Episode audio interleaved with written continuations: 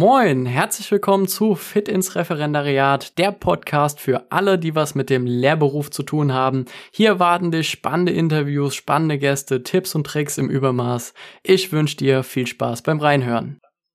So, da sind wir wieder. Heute ein neuer Podcast und wie immer ein besonderer Interviewgast. Bevor ich aber zu viel erzähle, würde ich sagen, stell dich doch einfach mal kurz selber vor, was du so machst, was du treibst und damit die Leute aber schon wissen, worum es heute geht, es geht um das äh, Thema Sonderpädagogik und ja, was du damit zu tun hast.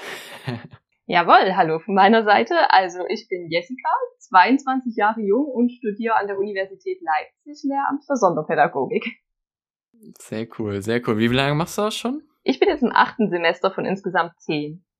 Okay, also schon fast am Ende. Es geht auf die Zielgerade zu. Cool, also das ein oder andere schon erlebt. Ähm, das wäre im Endeffekt eigentlich auch so meine, meine erste Frage, um da so ein bisschen einzusteigen. Außer du möchtest noch irgendwas Besonderes zu dir erzählen oder sagst, hey, das, das müssen die Leute noch wissen, damit sie wirklich gespannt sind zuzuhören. Oder wollen wir einfach reinstarten? Ach, starten wir mal rein, da gibt sich bestimmt ganz viel. Gut, gut. Also, ich habe meine Fragen vorbereitet. Die kriegst jetzt alle an den Kopf geschmissen. Klingt gut, ich bin bereit. Fangen fang wir mal an mit dem äh, mit der ersten Frage. Warum hast du dich für die Sonderpädagogik entschieden? Also, was war für dich da so der Triggerpunkt, wo du gesagt hast, hey, ich will in die Richtung gehen und nicht, ja, also was ja viele andere machen, Grundschule oder Gymnasium. Warum Sonderpädagogik? Ja, also da hat mir vor allem mein FSJ Pädagogik nach dem Abitur sehr geholfen also bei uns in Sachsen gibt es da das Angebot, dass man in einem FSJ in einer Schule eingesetzt wird und da eben mitarbeitet im Unterricht oder auch im Hort mit betreut. Und in diesem Jahr konnte ich einfach sehr, sehr viele Erfahrungen sammeln und habe vor allem sehr oft mit den integrativ beschulten Kindern gearbeitet. Also habe mich da vor allem um Einzelförderung gekümmert oder um eine 1 zu 1 Betreuung im Unterricht. Und genau, habe in dem Jahr einfach gemerkt, dass es mir sehr viel Spaß gemacht hat, eben gerade mit diesen Kindern zu arbeiten, die es vielleicht nicht ganz so leicht haben im Vergleich zu anderen, sich Wissen anzueignen oder generell in der Schule, sage ich mal, stofflich mitzukommen. Und genau, das hat mir einfach so viel Spaß bereitet, dass ich nach diesem Jahr für mich festgelegt habe, dass die Sonderpädagogik für mich der richtige Weg ist. Okay, gut. Also finde ich, finde ich cool. Also gerade wenn man dann so früh merkt, okay, in die Richtung geht's dann auch. Also wenn man so eine eigene Bestätigung bekommt durch das tatsächliche Tun, ähm, es ist auch so eine Sache, die ich jetzt festgestellt habe. Also du, du hast ja anscheinend viel Praxis auch schon vorher gesammelt. Wie war das dann jetzt so im Studium? Gab es da gute Möglichkeiten, wirklich live was mitzuerleben und zu sagen, hey, ich kann hier was mitnehmen, auch für später, fürs Ref dann auch? Also ich sag mal, im Studium hat man bei uns in Sachsen ja fünf Praktika. Das Heißt, ähm, man hat zwei Semesterbegleitende, da ist man meistens so einmal die Woche in einer Schule eingesetzt und man hat dreimal vier Wochen. Mhm. Genau. Das sind so die Praktika. Ich sag mal, man sammelt da schon einige Erfahrungen, aber ich für mich fand es nicht schlecht, da außerhalb dieser angebotenen Praktika noch mehr Erfahrung zu sammeln. Und habe dann teilweise auch mal während des Studiums ein halbes Jahr an einer Grundschule ausgeholfen. Das war so ein universitätsinternes Projekt, wo ähm, Leipziger Grundschulen eben Studierenden mit eingestellt haben. Genau, habe dahingehend auch noch Erfahrung gesammelt. Ich bin auch in einem Verein tätig, wo wir auch sehr viele Förderschüler Schüler tatsächlich sportlich fördern und genau, das sind so die Erfahrungen, die ich bisher sammeln konnte. Gut, also würdest du dann auch da eine klare Empfehlung aussprechen, zu sagen, okay, Studium gut, dass man da quasi seine Praxisphasen hat, aber mehr geht immer, oder? Auf jeden Fall. Also nehmt so viel Erfahrung mit wie möglich. Okay, gut. Was war denn so dein, dein, dein größtes Thema da? Also gab es da was, wo du sagst, hey, das hätte ich sonst nicht mitbekommen an Erfahrung? Also ich sag mal, gerade in den Praktika liegt ja das Hauptaugenmerk auf dem Selbstunterrichten beziehungsweise auch Einzelförderung durchführen. Und das ist natürlich eine Erfahrung, die muss man einfach mitnehmen im Studium. Das ist ja ganz klar. Dafür werden wir ausgebildet. Und die haben mir auch sehr, sehr geholfen. Ich sag mal, meine eigene Lehrerpersönlichkeit auszubauen.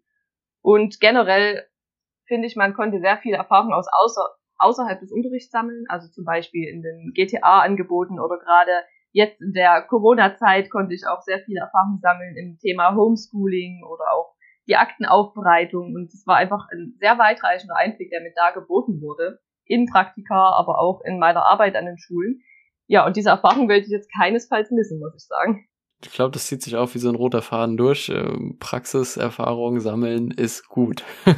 also jeder, der die Möglichkeit hat oder sie sieht, der sollte das nutzen. Auch deine, deine Meinung, ja? Auf jeden Fall.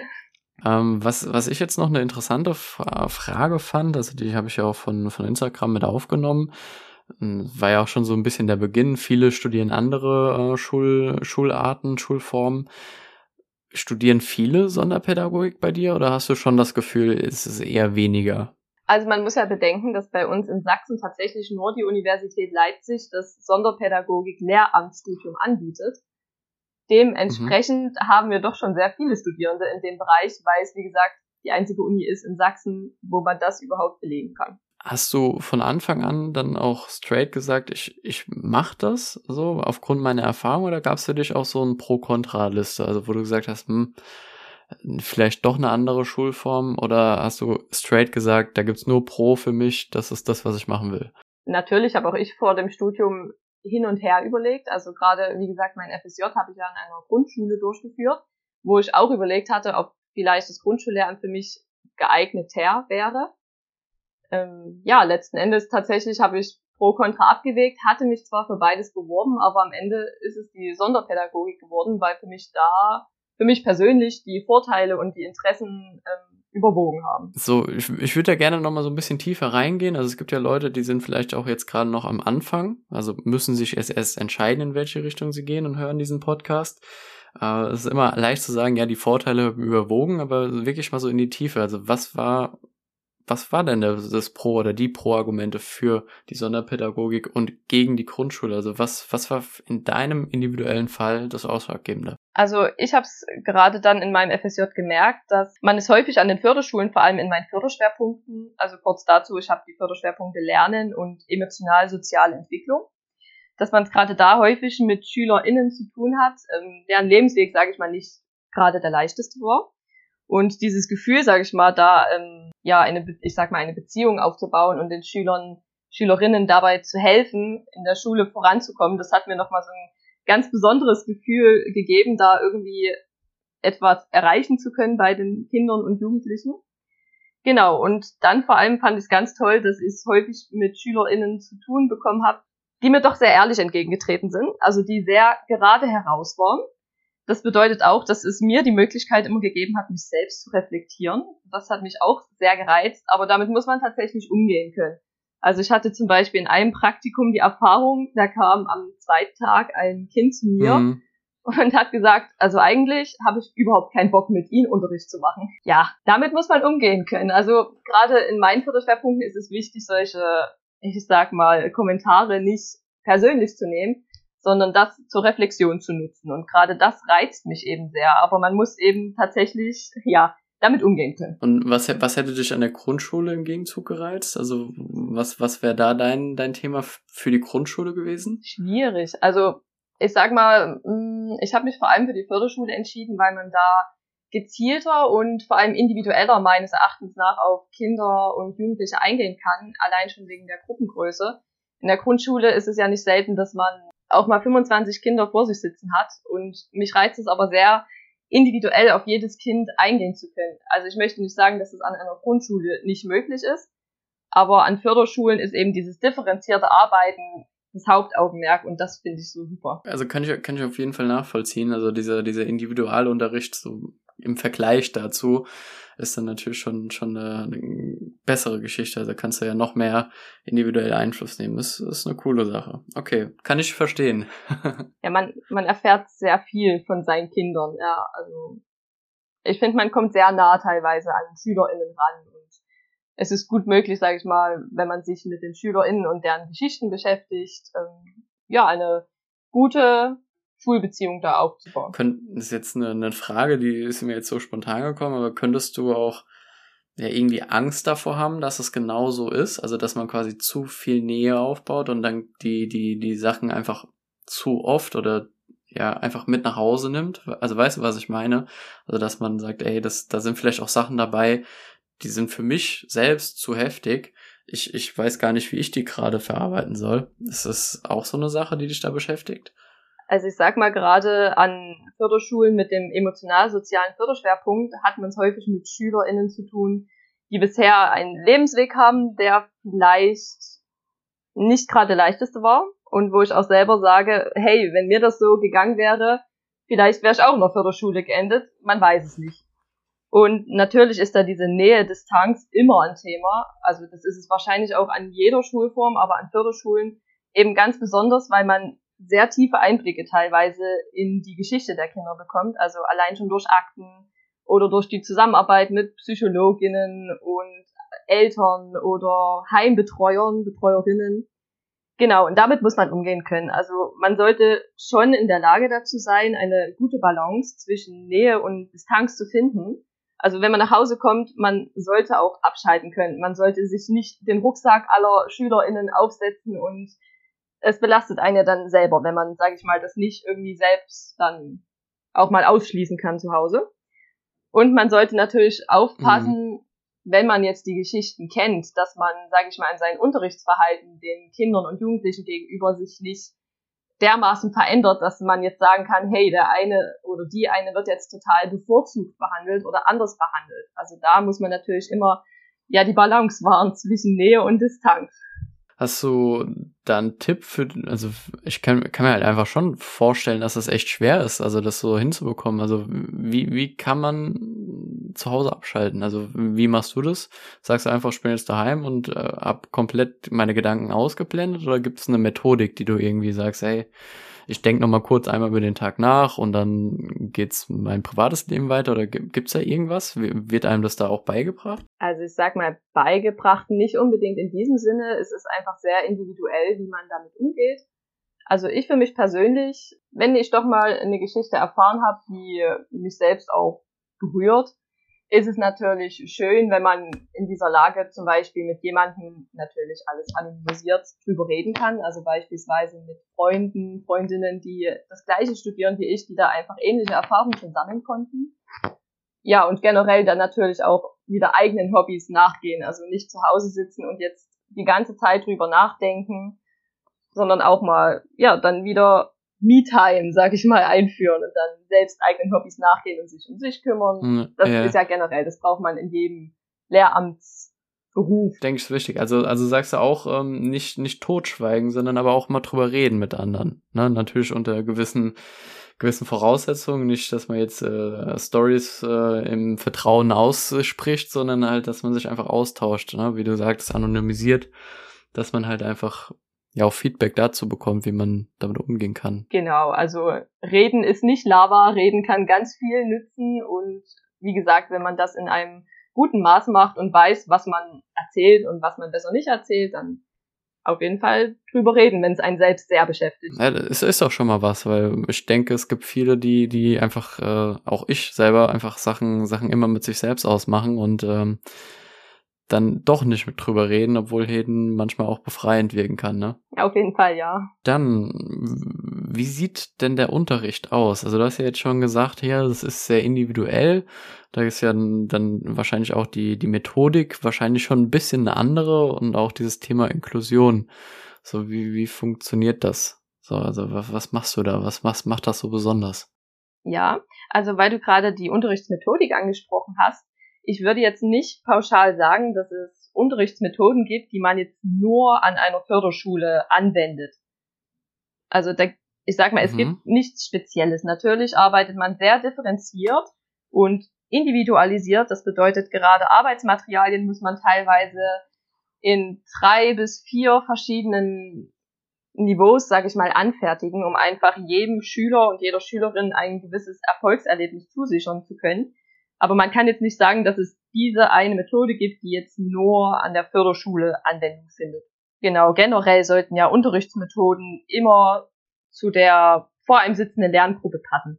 Weshalb sich natürlich auch an Regelschulen die Methoden sehr von Lehrkraft zu Lehrkraft oder von Klasse zu Klasse unterscheiden können. Die müssen angepasst sein auf die SchülerInnen, die da vor einem sitzen. Okay, gut. Du hast, du hast jetzt gesagt, dass du quasi nicht so pauschal so, jeder kriegt alles äh, gleich, sondern du, du sagst, du bereitest quasi den, also du hast ja jetzt schon mehrfach gesagt, sehr individuell. Das heißt quasi, äh, Person A bekommt einen Ticken andere Aufgabe oder sie ist anders zu lösen als Person B. Also geht in die gleiche Richtung, aber ist nicht das gleiche. Genau, das kann durchaus öfter vorkommen. Also ich sag mal, gerade wenn man sehr verschiedene Lernniveaus vor sich sitzen hat, beispielsweise jemanden, der eine recht ähm, ausgeprägte und diagnostizierte Lernschwäche hat, gegenüber jemanden, der vielleicht nur emotional-sozial als auffällig gilt. Da ähm, mhm. ja, wird einfach zum Beispiel unterschieden in diesen Niveaus. Wie kann ich jemanden, der Probleme hat, sich den Stoff anzueignen, wie kann ich diesem oder dieserjenigen ähm, ja das so aufbereiten, dass auch er und sie gefördert und gefordert wird. Und das funktioniert dann meistens nur, indem man eben, ich sag mal, das Material differenziert, indem man zum Beispiel genau einfachere Aufgaben teilweise macht oder beispielsweise mehr Zeit gibt oder gerade wenn es um eigene Textkreation geht, da zum Beispiel schon gewisse Inputs gibt, über was könntest du schreiben, was könnte da rein. Also da wird schon teilweise sehr differenziert, je nachdem, genau, wen man da vor sich sitzen hat. Wenn, wenn das dann so differenziert gemacht wird, ich meine, Kinder sind halt auch nur Kinder und die, die quengeln ja dann auch mal rum und sagen, ey, warum wird der eine so behandelt und ich so? Also meine Aufgaben sind viel schwerer als dem seine. Ähm, passiert sowas auch? Also wie, wie, wie läuft dann die Bewertung unterm Strich? Also akzeptieren das die Schüler oder sagen die, ja, ich, ich werde hier nicht so behandelt wie der, der kriegt die, die Kindergartenaufgaben und ich muss hier die schweren Sachen machen. Weißt du, was ich meine? Mhm. Ich weiß, was du meinst und ich glaube, das wäre noch so die Bedenken von vielen. Tatsächlich ist es mir bisher noch nicht aufgefallen, dass ähm, die SchülerInnen gesagt haben, hey, das ist total unfair, weil sie meistens Verständnis dafür haben. Also gerade in diesen Kleingruppen kennt man sich sehr gut und man weiß jetzt, okay, dieser oder dieser eine hat mehr Probleme, als ich es selbst habe. Und gerade dann in meinen Praktika oder in meinen eigenen Stunden haben wir es auch häufig so gemacht, dass SchülerInnen, die zum Beispiel eher fertig waren, als Helferinnen eingesetzt werden konnten, die dann zum Beispiel unterstützt wurden als kleine Belohnung. Das hat ihnen dann total Spaß gemacht, dann, ich sag mal, SchülerInnen mit Problemen nochmal weiterzuhelfen bei ihren Aufgaben. Und so wurde einfach auch die Beziehung zwischen den Kindern gefestigt, so dass da gar nicht dieses Konkurrenzdenken oder ich sag mal dieses Neiddenken wirklich entstehen konnte. Okay. Cool. Äh, Finde find ich aber cool, dass wenn man, wenn man quasi dann sich selber nochmal mit einbringt als, als Schülerin. Okay. Gut. Ähm, du, du hast jetzt gesagt, Kleingruppen, das interessiert mich jetzt auch nochmal so, wie groß oder wie klein sind denn die Gruppen? Das ist sehr unterschiedlich. Also ich kann jetzt wieder nur von meinen Förderschwerpunkten sprechen. Mm, ich hatte tatsächlich maximal Gruppen mit zehn Kindern beziehungsweise Jugendlichen und die kleinste Gruppengröße, in der ich bisher unterrichtet habe, waren fünf Kinder. Kann man auf jeden Fall dann auch ein bisschen besser auf die Leute eingehen. Finde ich cool. Ja, also meine, meine Fragen nähern sich ja auch dem Ende, beziehungsweise es gibt eigentlich keine mehr. Wäre jetzt äh, meine, meine offene Frage zum Schluss. Gibt es noch irgendwas, was du den Leuten so ein bisschen mitgeben willst? Was jetzt vielleicht von dir noch auf dem Schirm ist. Also ich habe es ja schon vorher mal gesagt, wenn ihr gerade überlegt, ob die Sonderpädagogik was Richtiges für euch ist, versucht euch irgendwie die Erfahrung zusammenzuholen. Also versucht ein Praktikum zu machen, beispielsweise in einer Werkstatt oder in einer Förderschule, ob ihr da mal hospitieren könnt. Gerade Erfahrungen sind so enorm wichtig, das habe ich jetzt so oft schon merken können. Und sobald man die hat, ist man auch sehr gut für das Studium vorbereitet, beziehungsweise beziehungsweise weiß man, worauf man sich einlässt. Praxis ist Nonplusultra. Immer. bester, bester Tipp, den man, glaube ich, geben kann. Ich, ich sage an der Stelle Danke für das coole Interview und auch die Beantwortung der Fragen. In der Hoffnung, dass es ganz vielen da draußen besseren Einblick in die Sonderpädagogik gegeben hat. Und ähm, wenn es noch Fragen gibt, so wie gesagt, jederzeit einfach auf Instagram anschreiben oder eine Mail schreiben. Und dann werden die in Zukunft auch im Podcast aufgenommen. Ich sag nochmal Danke und wünsche dir noch einen schönen Tag. Ciao, ciao. Danke ebenfalls und danke für das tolle Interview. Gerne. Tschö.